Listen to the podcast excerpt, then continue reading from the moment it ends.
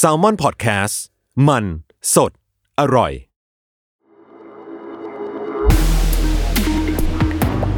The Future Sight กับผม ดรไก่กุลเชษมงคล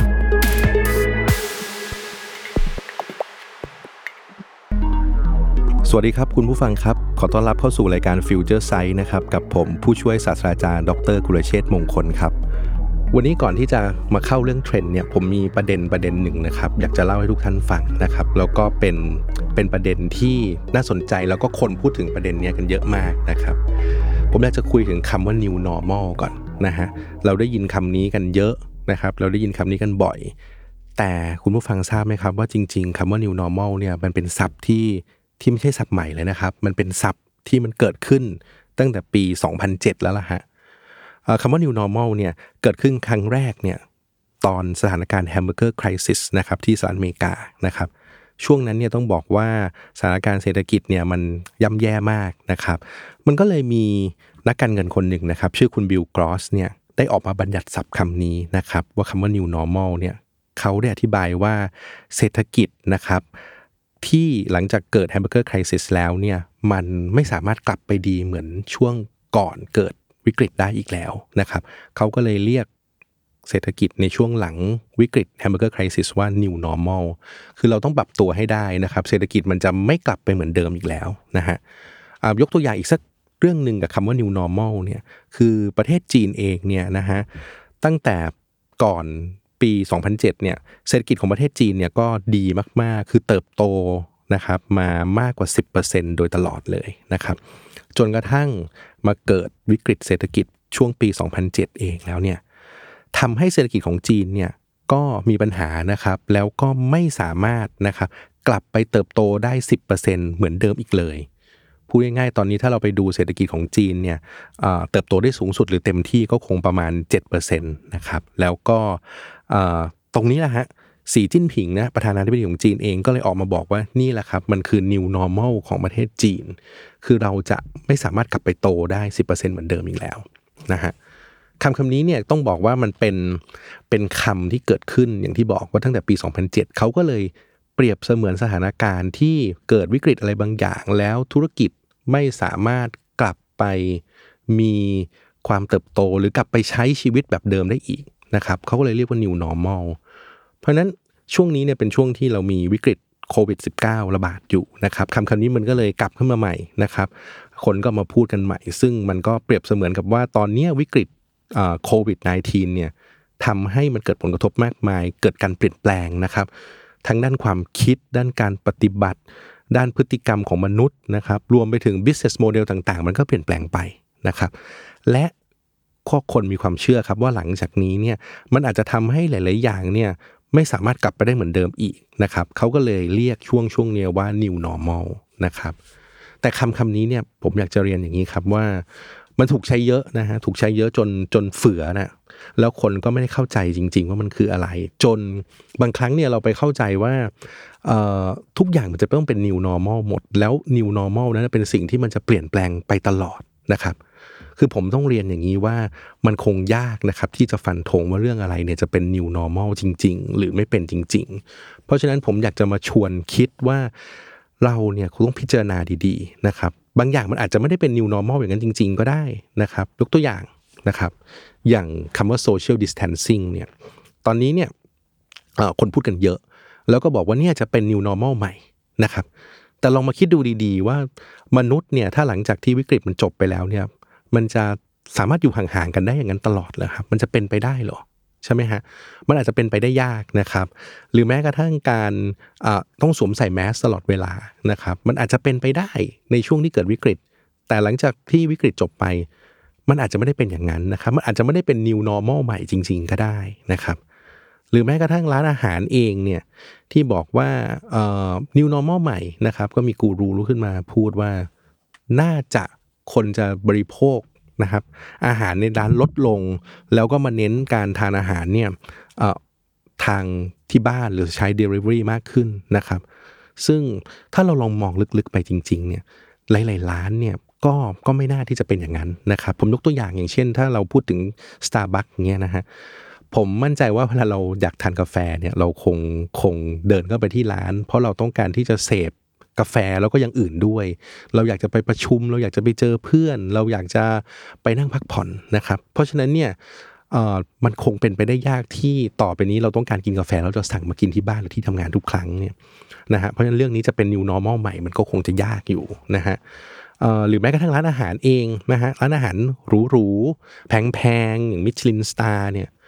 เป็นไปไม่ได้หรอกครับที่ New Normal ใหม่เนี่ยคือ จะให้สั่งร้านอาหารมิชลินสตาร์กลับไปกินที่บ้านถูกไหมครับ เพราะเราก็ยังต้องการที่จะไปเสพ experience นะครับหรือประสบการณ์ในการรับประทานอาหารอยู่ดีนะครับเพราะฉะนั้นเนี่ยถ้าเราจะไปฟันธงว่าเรื่องนี้เป็น New Normal ใหม่เนี่ยมันคงจะเป็นเรื่องที่อาจจะไม่ถูกต้องนักนะครับ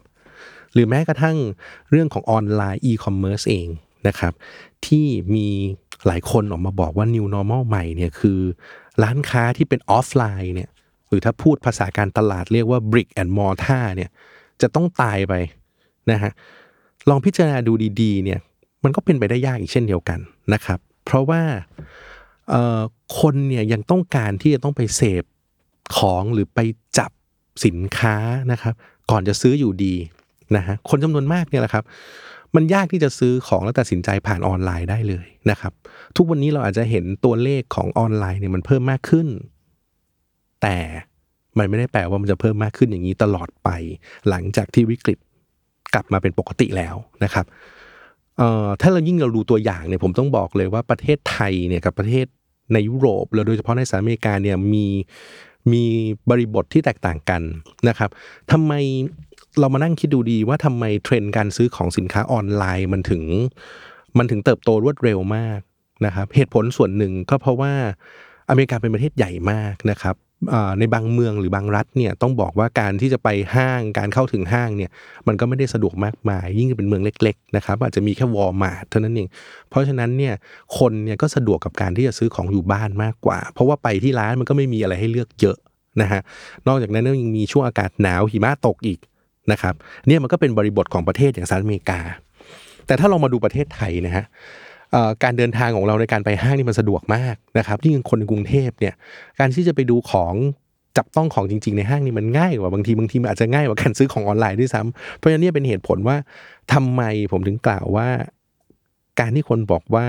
new normal ใหม่คือคนจะซื้อของออนไลน์หมดเลย แล้วร้านออฟไลน์อาจจะอยู่ไม่ได้เนี่ยมันมันเป็นไปได้ยากมากๆนะครับ เรื่องนี้ เพราะฉะนั้นเนี่ยมันมันต้องดูบริบทด้วยนะครับ เป็นไปได้ครับว่าออนไลน์เพิ่มขึ้นนะครับ แต่ จะมาทดแทนร้อยเปอร์เซ็นคงยากนะครับ เพราะคนยังต้องการไป อย่างน้อยก็คือไปดูสินค้าก่อนนะครับ แล้วอาจจะกลับมาซื้อออนไลน์เนี่ยเป็นไปได้นะครับ อีกอีกเรื่องหนึ่งคือเรื่องออนไลน์เรียนรู้หรือ work from home นะครับ ตัวผมเองเนี่ยผมเป็นอาจารย์นะฮะเวลาผมสอนออนไลน์เนี่ยต้องบอกเลยว่ามันมันแห้งมากเลยบรรยากาศมันมันไม่มีการโต้ตอบมันเหมือนผมพูดอยู่คนเดียวอะฮะเรานักเรียนผมบางทีก็ปิดปิดไมค์แน่นอนนะครับ แล้วก็ปิดหน้าด้วย เอาจริงๆ ผมไม่รู้ด้วยซ้ำว่าทุกวันนั้นวันที่ผมสอนอยู่เนี่ยเขานั่งฟังผมอยู่หรือเปล่านะครับเขาอาจจะเขาอาจจะทำอะไรบางบางอย่างอยู่แล้วก็เปิดเปิดเพื่อหลอกลวงผมอะ่ะก็เป็นไปได้ เพราะฉะนั้นเนี่ยบอกเลยว่า productivity มันลดลงมากๆนะครับเพราะฉะนั้นเนี่ยออนไลน์ learning จะมาแทนการเรียนในคลาสเป็นไปได้ยากอีกเช่นเดียวกันนะครับอาจจะเป็น new normal ใหม่คือคือมีคนให้ความสำคัญหรือความสนใจมากขึ้น แต่การมาทดแทนมันคงคงเป็นไปไม่ได้ในเร็วๆนี้นะครับหรือแม้กระทั่งเมื่อกี้ผมพูดเรื่องการ work from home ไปนะครับผมมีโอกาสได้คุยกับ HR ในหลายที่นะฮะเพราะว่าผมทำงานเป็นผู้ฝึกอบรมด้วยคอนซัลท์ด้วยเนี่ย HR ก็บอกเลยบอกว่ามันก็คงช่วงระยะเวลานี้พราะถึงเวลาจริงๆเนี่ยคนเรียนเนี่ยก็ก็เบื่อนะครับแล้วก็มันก็ไม่สามารถถามตอบกับผมได้หรือว่า ถ้าการที่เราต้องทำเวิร์กช็อปร่วมกันนะครับในบางกิจกรรม หรือว่าในบางหัวข้อเนี่ยมันจำเป็นที่ที่ต้องมีกิจกรรมในการในการพูดคุยนะครับมันก็จะจะทำไม่ได้ เพราะฉะนั้นเนี่ยอยากจะบอกว่าการ work from home ที่บอกจะเป็น new normal ใหม่เลย ก็เป็นไปได้ยากอีกเช่นเดียวกันนะครับ เพราะฉะนั้นเนี่ยผมอยากจะเล่าให้ทุกท่านฟังอย่างนี้ครับว่า การที่จะมองว่าอะไรเป็น new normal หรือ อะไรจะไม่เป็น new normal เนี่ยจริง ๆ แล้วเนี่ยเราควรจะต้องติดตามนะครับ เรื่องเทรนด์กับ weak signal มากกว่านะครับ มากกว่าการที่จะไปฟันธงว่าอะไรเป็น new หรืออะไรไม่ new นะครับดังนั้นเราเรามองได้ว่าโลกมันคงเปลี่ยนแปลงไปแหละ มันอาจจะไม่กลับไปเหมือนเดิมร้อยเปอร์เซ็นต์แต่เราคงจะฟันธงยากว่ามันจะเป็น 1 2 หรือ 3 ดังนั้นเนี่ย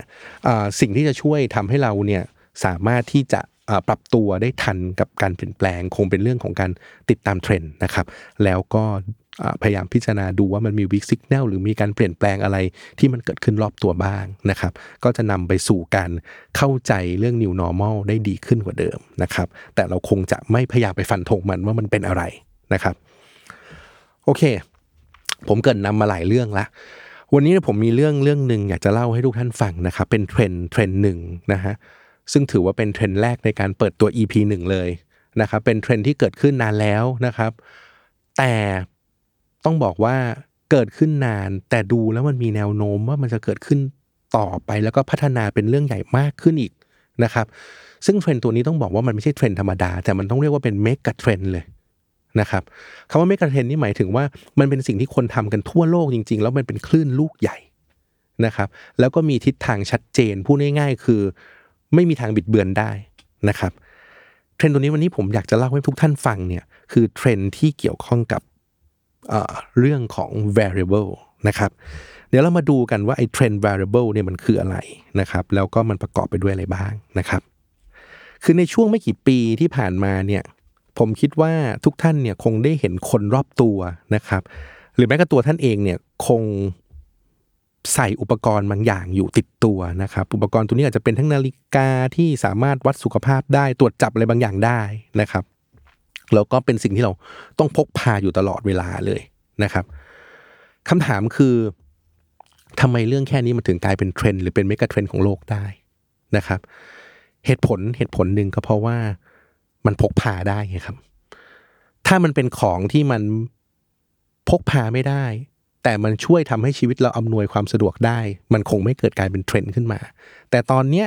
ไอ้สิ่งของพวกเนี้ยมันเป็นสิ่งของที่พกพาได้ หรือถ้าเราเรียกมันว่า wearable คือใส่ติดตัวได้ แล้วมันก็อำนวยความสะดวกหรือสร้างประโยชน์ให้เราได้อีกเยอะแยะมากมาย มันถึงเป็นเรื่องที่น่าสนใจแล้วเกิดเป็นเทรนด์ของโลกขึ้นมานะครับคุณผู้ฟังเชื่อไหมว่าเมื่อ 4 ปีที่แล้วผมไปสหรัฐอเมริกานะครับ ได้มีโอกาสเข้าไปมีประชุมกับหน่วยงานหน่วยงานหนึ่งก็เป็นหน่วยงานที่ทำเรื่อง future นะครับทำเรื่องอนาคตนะครับชื่อว่า Future School มีกูรูในฟิวเจอร์สกูลเล่าให้ผมฟังตั้งแต่สี่ปีที่แล้วว่าเทรนด์ของโลกเนี่ยกำลังจะมุ่งเน้นไปเรื่อง wearable เนี่ยเยอะนะครับ ฟังเรื่องนี้นะเมื่อสี่ปีที่แล้วก็ก็โอเค ก็เก็ตไอเดียนะครับว่ามันมันก็เป็นไปได้แหละคนก็คงอยากจะสวมใส่ สายรัดข้อมือหรืออะไรที่ติดตัวพวกเนี้ยแต่ผมยังมองภาพไม่ออกเลยว่าเฮ้ยแล้วมันจะมี variable อะไรอะไรที่มันติดตัวแล้วมันสร้างประโยชน์ได้มากกว่านั้นอีกนะครับ ฟังเรื่องนี้เมื่อสี่ปีที่แล้วฟังดูเป็นเรื่องที่โอ้ยาวไกลมาก แล้วก็ดูดูไม่น่าเป็นไปได้เลยนะครับ แต่มาถึงทุกวันนี้ต้องบอกว่า โอ้โหมันมันมี Impact แล้วก็มันมีการเปลี่ยนแปลงเกิดขึ้นเยอะแยะมากมายนะครับเดี๋ยวผมจะเล่าให้ทุกท่านฟังดูนะฮะเล่าประวัติสั้นๆ นิดนึงก่อนครับ ทุกท่านเชื่อไหมว่า variable เนี่ย จริง ๆ แล้วหรือไอสิ่งที่ติดตามตัวเนี่ย เกิดขึ้นครั้งแรกในโลกเนี่ย เท่าที่หาประวัติได้เลยเนี่ย เกิดขึ้นเมื่อไหร่รู้ไหมฮะมันเกิดขึ้นตั้งแต่ปีคริสต์ศักราช2 1285 นะครับ variable อย่างแรกที่ติดตัวมนุษย์ครับ แล้วก็มีประโยชน์กับการใช้ชีวิตของเราด้วยครับคืออะไรครับ มันคือแว่นตานั่นเองนะครับ แว่นตาเนี่ยถือว่าเป็น variable อย่างแรกเลย ที่มนุษย์มีนะครับ แล้วมันก็ค่อยๆพัฒนามาเป็นอย่างอื่นครับ เป็นนาฬิกา เป็นผลิตภัณฑ์อย่างอื่น จนกระทั่งมาถึงยุคในปัจจุบันเนี่ยเข้าสู่ยุคที่เป็นอิเล็กทรอนิกส์เต็มตัวเป็นดิจิทัลเต็มตัวเนี่ย variable เนี่ยมันมีลูกเล่นมากขึ้นนะครับ หลากหลายมากขึ้นนะครับ มีการรวบรวมเอาประโยชน์นะครับ สิ่งประดิษฐ์หลาย ๆ อย่างที่มารวมกันให้มนุษย์ได้ใส่นะครับ แล้วก็เป็นผลิตภัณฑ์ที่ช่วยแก้ไขปัญหาในชีวิตประจำวันของเราได้อย่างไม่น่าเชื่อเลยครับ variable ในช่วงยุคแรก ๆ เลยนะครับ ที่ที่เป็นยุคดิจิตอลแล้วเนี่ยต้องบอกว่ามันคือ Google Glass นะฮะ Google Glass ก็คือแว่นตาตัวหนึ่งนะครับที่ช่วยทำให้เราเนี่ยเมื่อใส่แล้วเนี่ยสามารถมองนะครับเห็นถึงมันเหมือนเป็นแว่นที่ช่วยเราเอ็กซเรย์ครับแล้วก็สามารถบอกข้อมูลของสิ่งที่เรามองอยู่ด้วยนะครับ ว่าข้อมูลสิ่งของชิ้นนั้นมันคืออะไรนะครับ Google Glass ตอนแรกที่ออกมาเนี่ย ถูกประเมินว่าจะขายดีมากทั่วโลก แต่สุดท้ายขายไม่ดีแล้ว Google ต้องเรียกว่าปิดกล่องนะครับ เลิกขาย Public หรือขายในสาที่สาธารณะ เพราะว่ามันมีคนออกมาโจมตีนะครับ หรือออกมาแจ้งเหตุว่า เออ มันมีพวกมิจฉาชีพนะฮะหรือมีพวกคนเอาไปใช้ในทางที่ผิดเยอะ มันเป็นเรื่อง privacy เพราะฉะนั้น Google Glass เนี่ยก็เลยไม่ได้ขายสู่ Public แต่ยังคงถูกใช้อยู่ในโรงงานนะครับหรือว่าในการทำงานในโรงงานอุตสาหกรรมนะครับเพราะจะช่วยทำให้คนใส่เนี่ยช่วยผลิตของหรือประกอบชิ้นส่วนได้ง่ายขึ้นนะครับก็คือพูดง่ายๆมันยังถูกใช้อยู่นั่นเอง เพียงแต่ว่าไม่ได้เอามาขายพับปิกแล้วนะฮะคันนี้ wearable ยุคใหม่เนี่ยในยุคดิจิตอลที่ผมบอกนอกจากเริ่มจาก Google Glass ตอนนั้นเนี่ยเราก็เห็นอีกหลาย ๆ อย่างเลยครับ แต่ส่วนใหญ่จะอยู่ในรูปของ Smart Watch นะครับหรือว่า wristband นะครับ ก็มียี่ห้อต่างๆ มากมายที่เราคุ้นเคยกันอยู่นะครับ ในช่วงยุคแรก ๆ เลยก็จะมีพวก Fitbit นะครับ มีสายรัดข้อมือ Nike Fuel Band นะครับ ที่ใส่แล้วก็เป็นแฟชั่นด้วย วัดเรื่องแคลอรี่ด้วย วัดเรื่องอการออกกำลังกายของเรานะครับ เรื่องนี้ก็จะเป็นสายรัดข้อมือที่เรามีความคุ้นเคยกัน ผมต้องบอกว่า variable เนี่ยมันถูกพัฒนาไปเรื่อยๆ จนกระทั่งทุกวันนี้เนี่ยมันถูกนำไปใช้ในหลายมิติมากเลยนะครับ ถูกนำมาพัฒนาใช้ในวงการแพทย์ ในเรื่องวิทยาศาสตร์การกีฬานะครับ วัดแรงดันโลหิต อัตราการเต้นของหัวใจนะครับ ยิ่งยิ่งไปกว่านั้นเนี่ยมันสามารถส่งสัญญาณขอความช่วยเหลือไปยังโรงพยาบาลก็ได้นะครับ ในกรณีที่ที่ผู้สวมใส่ประสบอุบัติเหตุนะครับ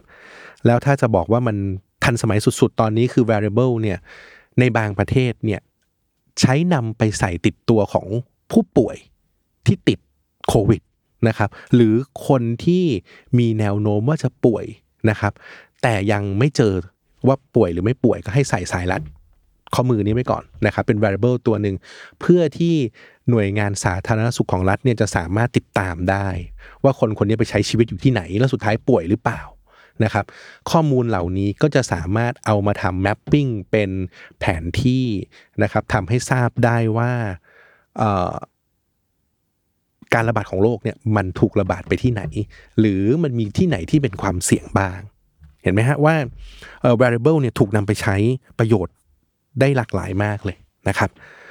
คราวนี้ผมมีเคสระดับโลกเคสหนึ่งนะครับ เป็นตัวอย่าง นะฮะให้คุณผู้ฟังทุกท่านเนี่ยได้ลองเห็นว่าเฮ้ยเทรนตัวนี้เนี่ยมันไปกระทบกับการเเรียกว่าดำเนินงานระดับประเทศได้เลยนะครับ ผมอยากจะเล่าถึงประเทศจีนครับ ประเทศจีนเนี่ยต้องบอกว่าเป็นประเทศที่นำเอาแนวคิด variable เนี่ยมาใช้มาต่อยอด แล้วก็เกิดการพัฒนาประเทศอย่าง เรียกว่าอย่างจับต้องได้แล้วก็เห็นเป็นตัวเป็นตนเลยนะครับ คืออย่างนี้ครับ ถ้าเราพูดถึงประเทศจีนเนี่ย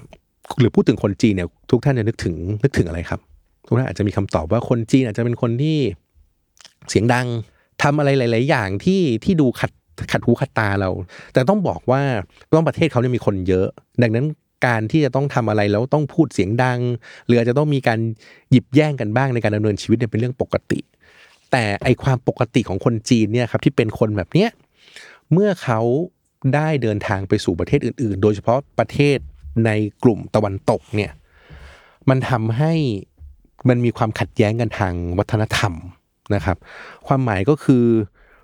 ประเทศกลุ่มตะวันตก โดยเฉพาะพวกสหรัฐอเมริกา หรือประเทศในกลุ่มยุโรปเนี่ยมักจะมองคนจีนนะครับว่าเป็นคนที่เสียงดังโวยวายนะครับ แล้วก็มีพฤติกรรมที่อาจจะไม่ค่อยน่า ไม่ค่อยน่าอยู่ร่วมได้เท่าไหร่นะครับ ซึ่งเรื่องเรื่องนี้เป็นเรื่องที่รัฐบาลจีนเองเนี่ยเขา realize หรือตระหนักดีนะครับสีจิ้นผิงนะครับประธานาธิบดีของจีนเองก็ตระหนักปัญหาเรื่องนี้ เพราะฉะนั้นเนี่ยเขาทนไม่ได้หรอกครับ ที่จะคนจะมาดูถูกคนจีนนะแล้วก็จะมาบอกว่าเอ๊ะประเทศจีนนี่เป็นประเทศที่อาจจะดูพัฒนามาเยอะแต่ยังยังดูเป็นประเทศที่ยังไม่ค่อยพัฒนาเท่าไหร่ในเรื่องความคิดหรือเรื่อง เรื่องอพฤติกรรม ซึ่งซึ่งผมบอกเลยว่าสีจิ้นผิงและรัฐบาลยอมรับตรงนี้ไม่ได้ เขาต้องการที่พัฒนาคนให้มันมีมีอารยธรรมหรือซีวิไลซ์เท่ากับประเทศในยุโรป จะได้ไม่ต้องมาลุกดาวคนจีนอีกพูดง่ายๆ เขาจึงนำเอาแนวคิดหรือเทรนด์เรื่อง variable นี่แหละครับ มาใช้พัฒนาประเทศ สีจิ้นผิงและรัฐบาลเนี่ยตัดสินใจที่จะลอนช์โครงการหนึ่งนะครับ คือการนำเอา variable เนี่ย ไปติดตัวคนนะครับ ติดตัวประชากรทั้งประเทศเลยนะครับ เพื่อที่จะ track หรือติดตามพฤติกรรมครับ จะดูว่าคนจีนเนี่ยมีพฤติกรรมยังไง ถ้าคนไหนมีพฤติกรรมดีหรือไม่ดียังไง จะได้เอาข้อมูลมาวิเคราะห์ แล้วมาพัฒนาให้คนเนี่ยมีเขาเรียกว่าพฤติกรรมที่ดีขึ้น จะได้มีการดำรงชีวิตที่พัฒนา เทียบเท่ากับนานาอารยประเทศโดยเฉพาะพวกประเทศตะวันตกนะครับ หลังจากที่สีจิ้นผิงต้องการที่จะล้อนโครงการนี้ครับก็มีคนออกมาโจมตีเยอะนะฮะ บอกว่าเอ้ยอยู่ดีๆ รัฐบาลคิดอะไรจะเอา variable เนี่ยมาติดตัวคนเนี่ยมันจะไปยุ่งกับเรื่องความเป็นส่วนตัวไหม เพราะฉะนั้นเนี่ยมันก็มีคนออกมาโจมตีเยอะ โดยเฉพาะอีกแล้วครับ ประเทศในฝั่งยุโรปแล้วก็อเมริกาครับ ก็ออกมาโจมตีจีนอีกว่าเอ้ยอยู่ดีๆ คุณจะเอา เอา variable มาติดตามคนมา track คนนี่มันเป็นเรื่อง human right นะมันเป็นเรื่องสิทธิส่วนบุคคล คุณจะไปทำแบบนี้ไม่ได้นะฮะประเทศที่มันเจริญแล้วเขาไม่ทำกัน โอเครัฐบาลก็เลย ตัดสินใจหยุดเรื่อง variable ไว้ก่อนเปลี่ยนครับ เปลี่ยน เปลี่ยนวิธีการติดตามโดยการที่จะต้องเอาเอาสายรัดข้อมือไปติดคนเนี่ยเปลี่ยนเป็นไปติดตามด้วยวิธีการอื่นนะฮะคือการติดตั้งกล้องที่มีความคมชัดสูงมากเนี่ย ทั่วมณฑลจีนเลยสามมณฑลนะครับ ถามว่าเอ้เขาติดตั้งกล้องพวกนี้ไปเพื่ออะไรคำตอบไม่ง่ายครับ เพื่อติดตามว่าคนจีนเนี่ยดำเนินชีวิตอะไรบ้าง แล้ววันๆเนี่ยดำเนินชีวิตยังไงทำอะไรบ้างที่มันเป็นเรื่องที่ดูไม่ดี เป็นเรื่องที่ผิด เป็นเรื่องที่ไม่มีวัฒนธรรม เป็นเรื่องที่อ่าส่งผลเสียต่อสังคมส่วนรวม ถ้าใครก็ตามที่ทำเรื่องไม่ดี ตามที่ผมพูดไปเนี่ย จะถูกตัดคะแนนครับ แต่ถ้าใครที่เป็นประชาชนประชากรเป็นพลเมืองที่ดีทำเรื่องดีๆ จะได้คะแนนเพิ่ม เพราะฉะนั้นเนี่ยคนจีนก็จะมีทั้งได้คะแนนเพิ่มและคะแนนลดนะครับ โดยรัฐบาลเนี่ยจะให้คะแนนมาก้อนหนึ่งก่อน ผมยกตัวอย่างสมมติให้คะแนนมา 10 คะแนน ถ้าคุณประพฤติตัวดีคุณได้บวก1บวก2ไปเรื่อยๆ ถ้าคุณทำตัวไม่ดีคุณโดนลบ1ลบ2ลบ3ไปเรื่อยๆ คราวนี้ถ้าเกิดใครโดนลบคะแนนมากๆครับ คนคนนั้นจะถูกลงโทษ นะครับ ใครได้คะแนนบวกก็ถือว่าเป็นเรื่องดีไป คนที่โดนลงโทษจะทำยังไงครับ ผู้ฟังทุกท่านอาจจะคิดว่าคนที่ถูกลงโทษก็ถูกปรับเงินไง แต่บอกเลยรัฐบาลจีนเขาพิจารณามาดีแล้ว บอกว่าการปรับเงินมันไม่ได้ช่วยช่วยทำให้พัฒนาให้คนมันมีพฤติกรรมดีขึ้นได้สักเท่าไหร่ เพราะคนจีนเวลารวยรวยมากจริงๆนะฮะ เรื่องเงินนี่จิ๊บจอยมากเลย จะมาโดนปรับไม่กี่หยวนเนี่ยมันมันมันไม่ได้ช่วยทำให้เขาพัฒนาตัวเองให้ดีขึ้น ดังนั้นวิธีการลงโทษของรัฐบาลจีนเนี่ยเริ่มต้นจากการที่ให้คุณเนี่ยที่โดนลงโทษโดนลดคะแนนเยอะๆเนี่ยไม่สามารถที่จะต่อให้คุณรวยแค่ไหน คุณไม่สามารถที่จะไปซื้อตั๋วเครื่องบิน ในชั้น business class หรือ first class ไปเที่ยวได้อย่างมีความสุขครับ คือคุณรวยก็จริง แต่คุณประพฤติตัวไม่ดีใช่ไหม คุณต้องซื้อตั๋วเครื่องบินราคาถูกเท่านั้น แล้วไปเที่ยว ถ้าคุณโดนลดลบคะแนนมากกว่านั้นอีก คุณไม่มีสิทธิ์ซื้อตั๋วเครื่องบินเลยครับ คือพูดง่ายๆคือคุณห้ามออกนอกประเทศ นะครับ เชื่อไหมครับคุณผู้ฟังครับ ในช่วงแรกที่เขาลอนช์โครงการนี้มีคนจีนมากกว่า 11 ล้านคนนะครับ ที่ถูกทำโทษแล้วถูกห้ามออกนอกประเทศนะครับ นี่คือวิธีการทำโทษของเขานะครับ ส่วนวิธีการทำโทษอื่น ๆ ที่น่าสนใจอีกก็จะมียกตัวอย่างเช่น การที่คุณไม่สามารถนำบุตรหลานเข้าเรียนโรงเรียนดี ๆ ได้ ต่อให้มีเงินมากแค่ไหนก็ตามนะครับ เป็นไงฮะ คนรวยครับไม่สามารถนำลูกหลานเข้าโรงเรียนดีๆ ได้ เพราะว่าประพฤติตัวไม่ดีนะครับ หรือการทำโทษอีกตัวหนึ่งที่ดูโหดร้ายมากนะครับ คือท่านจะถูกลด speed อินเทอร์เน็ตครับทำตัวไม่ดีก็ไม่ต้องเล่นอินเทอร์เน็ต พอไม่ต้องเล่นอินเทอร์เน็ตทำไงครับ ติดต่อสื่อสารกับชาวบ้านก็ไม่ได้นะครับ จะซื้อของออนไลน์ก็ไม่ได้จะทำอะไรก็ไม่ได้ เพราะฉะนั้นมันดำรงชีวิตยากนะครับ นี่คือวิธีการทำโทษของเขา แล้วระบบระบบนี้เป็นระบบที่สักเซสมากในเมืองจีน เพราะสามารถพัฒนาให้คนเนี่ยมีพฤติกรรม หรือการปฏิบัติตัวหรือการดำรงชีวิตที่ดีขึ้นได้จริง ๆนะครับ โดยระบบเนี้ยเป็นระบบที่จีนเขาเรียกว่า social credit system ปัจจุบันระบบนี้เป็นระบบที่ได้รับความนิยมมาก และกำลังจะถูกใช้ทั่วประเทศจีนในเร็วๆนี้นะครับ และเชื่อไหมครับว่าไอ้ระบบเนี้ยที่ใช้อยู่ในประเทศจีนเนี่ยเป็นระบบที่มี ประเทศอื่นๆให้ความสนใจนะครับ ทางประเทศเยอรมันเองนะฮะประเทศกลุ่มตะวันตกเองก็สนใจนะครับแล้วก็มีการคอนแทคกับจีนมาว่าเอ๊ะไอ้ระบบนี้ถ้าจะถูกนำมาใช้แล้วพัฒนาใช้ในเยอรมันบ้างเนี่ยมันจะมันจะเป็นยังไงนะครับ เพราะนั้นเราลองดูว่าจากเทรนด์เรื่อง variable นะครับถูกนำไปปรับปรุงไปพัฒนาไปต่อยอดนะครับกับประเทศจีนจนเกิดระบบที่เรียกว่า social credit system ขึ้นมา ห็นไหมฮะ อันนี้เป็นเป็น case study ที่น่าสนใจมาก แล้วก็เป็นตัวอย่างที่แสดงให้เห็นถึง impact นะครับ ที่ใหญ่มากของเทรนที่เรียกว่า variable นะครับ โอเค คราวนี้เราลองกลับมาดูครับว่าไอ้คำว่า variable ที่ผมพูดตอนแรกที่บอกว่าเป็น wristband เป็น smart watch เนี่ยจริง ๆ แล้วทุกวันนี้เนี่ยมันถูกพัฒนาออกเป็นผลิตภัณฑ์หรือสินค้าได้อีกหลากหลายนะครับ นอกเหนือจาก ที่จะเป็นแค่เพียงนาฬิกาเท่านั้นนะครับ ยกตัวอย่างครับ wearable technology เนี่ยถูกนำไปใช้กับเสื้อผ้าเครื่องนุ่งห่มนะครับ โดยถูกเรียกว่าเป็น smart clothing เลยนะครับ บริษัทโปโลราฟลอเรนเนี่ยเขาได้มีการเปิดตัวเสื้อผ้ารุ่น The Polo Tech Shirt นะครับ ซึ่งได้มีการนำเอาเทคโนโลยีการทอผ้าแบบใหม่นะครับ ใส่ wearable technology ลงไปนะครับ ใส่ลงไปในขั้นตอนการทอเลยนะฮะทำให้ได้ biosensing silver fibers นะครับ ซึ่งเรียกง่ายๆว่าเป็นไฟเบอร์เงินตัวหนึ่งเนี่ย ไฟเบอร์ตัวนี้มันจะทำการเก็บข้อมูล biometrics นะครับ ของผู้สวมใส่เสื้อผ้าตัวนี้ แล้วก็วิเคราะห์ผ่านแอปพลิเคชันบนสมาร์ทโฟน ที่ทาง Ralph Lauren ได้ออกแบบทำให้ผู้ที่สวมใส่เสื้อตัวนี้สามารถทราบแคลอรี่ที่เผาผลาญ ขณะสวมใส่เสื้อตัวนี้นะครับ แล้วก็ทราบข้อมูลการเคลื่อนไหวต่างๆ ในขณะออกกำลังกายด้วยนะครับ เห็นไหมครับว่าโห wearable นี่มันมันไม่ได้อยู่แค่สายรัดข้อมือหรือนาฬิกาแล้วมันถูกพัฒนาเข้าไปใส่อยู่ในเสื้อผ้านะครับ นอกจากนี้มันถูกพัฒนาออกไปนะครับ กับสินค้าอื่นๆ อีกยกตัวอย่างอย่างเช่น บริษัท Microsoft เองเนี่ยได้นำเอาเทคโนโลยี wearable เนี่ยไปใส่กับ smart bra นะครับหรือชุดชั้นในที่สามารถตรวจความถี่เคลื่อนหัวใจได้นะครับตรวจความตึงเครียดของผู้สวมใส่ได้นะครับ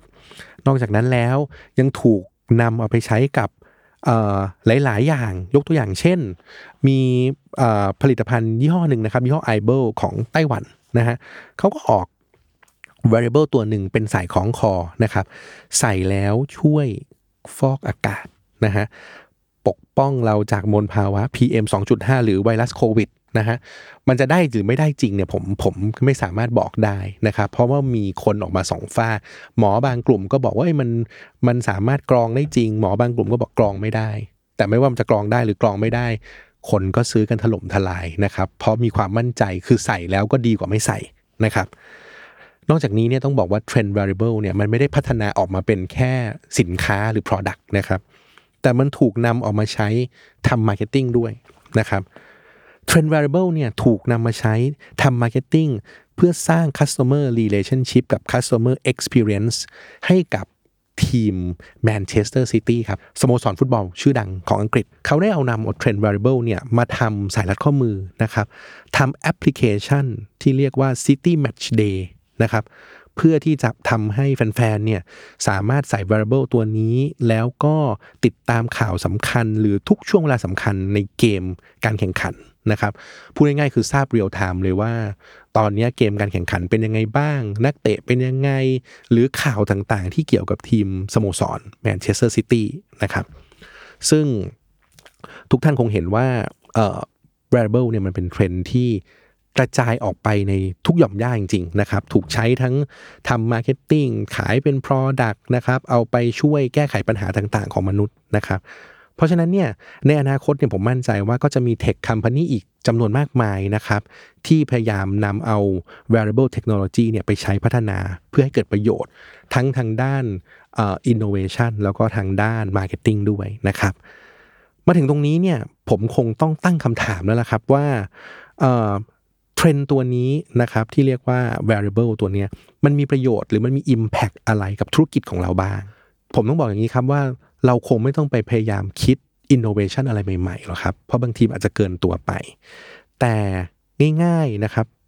เราควรที่จะนำเอาเรื่อง variable เนี่ยมาพิจารณา แล้วมาปรับใช้ให้เกิดประโยชน์ในการดำเนินชีวิต หรือหาวิธี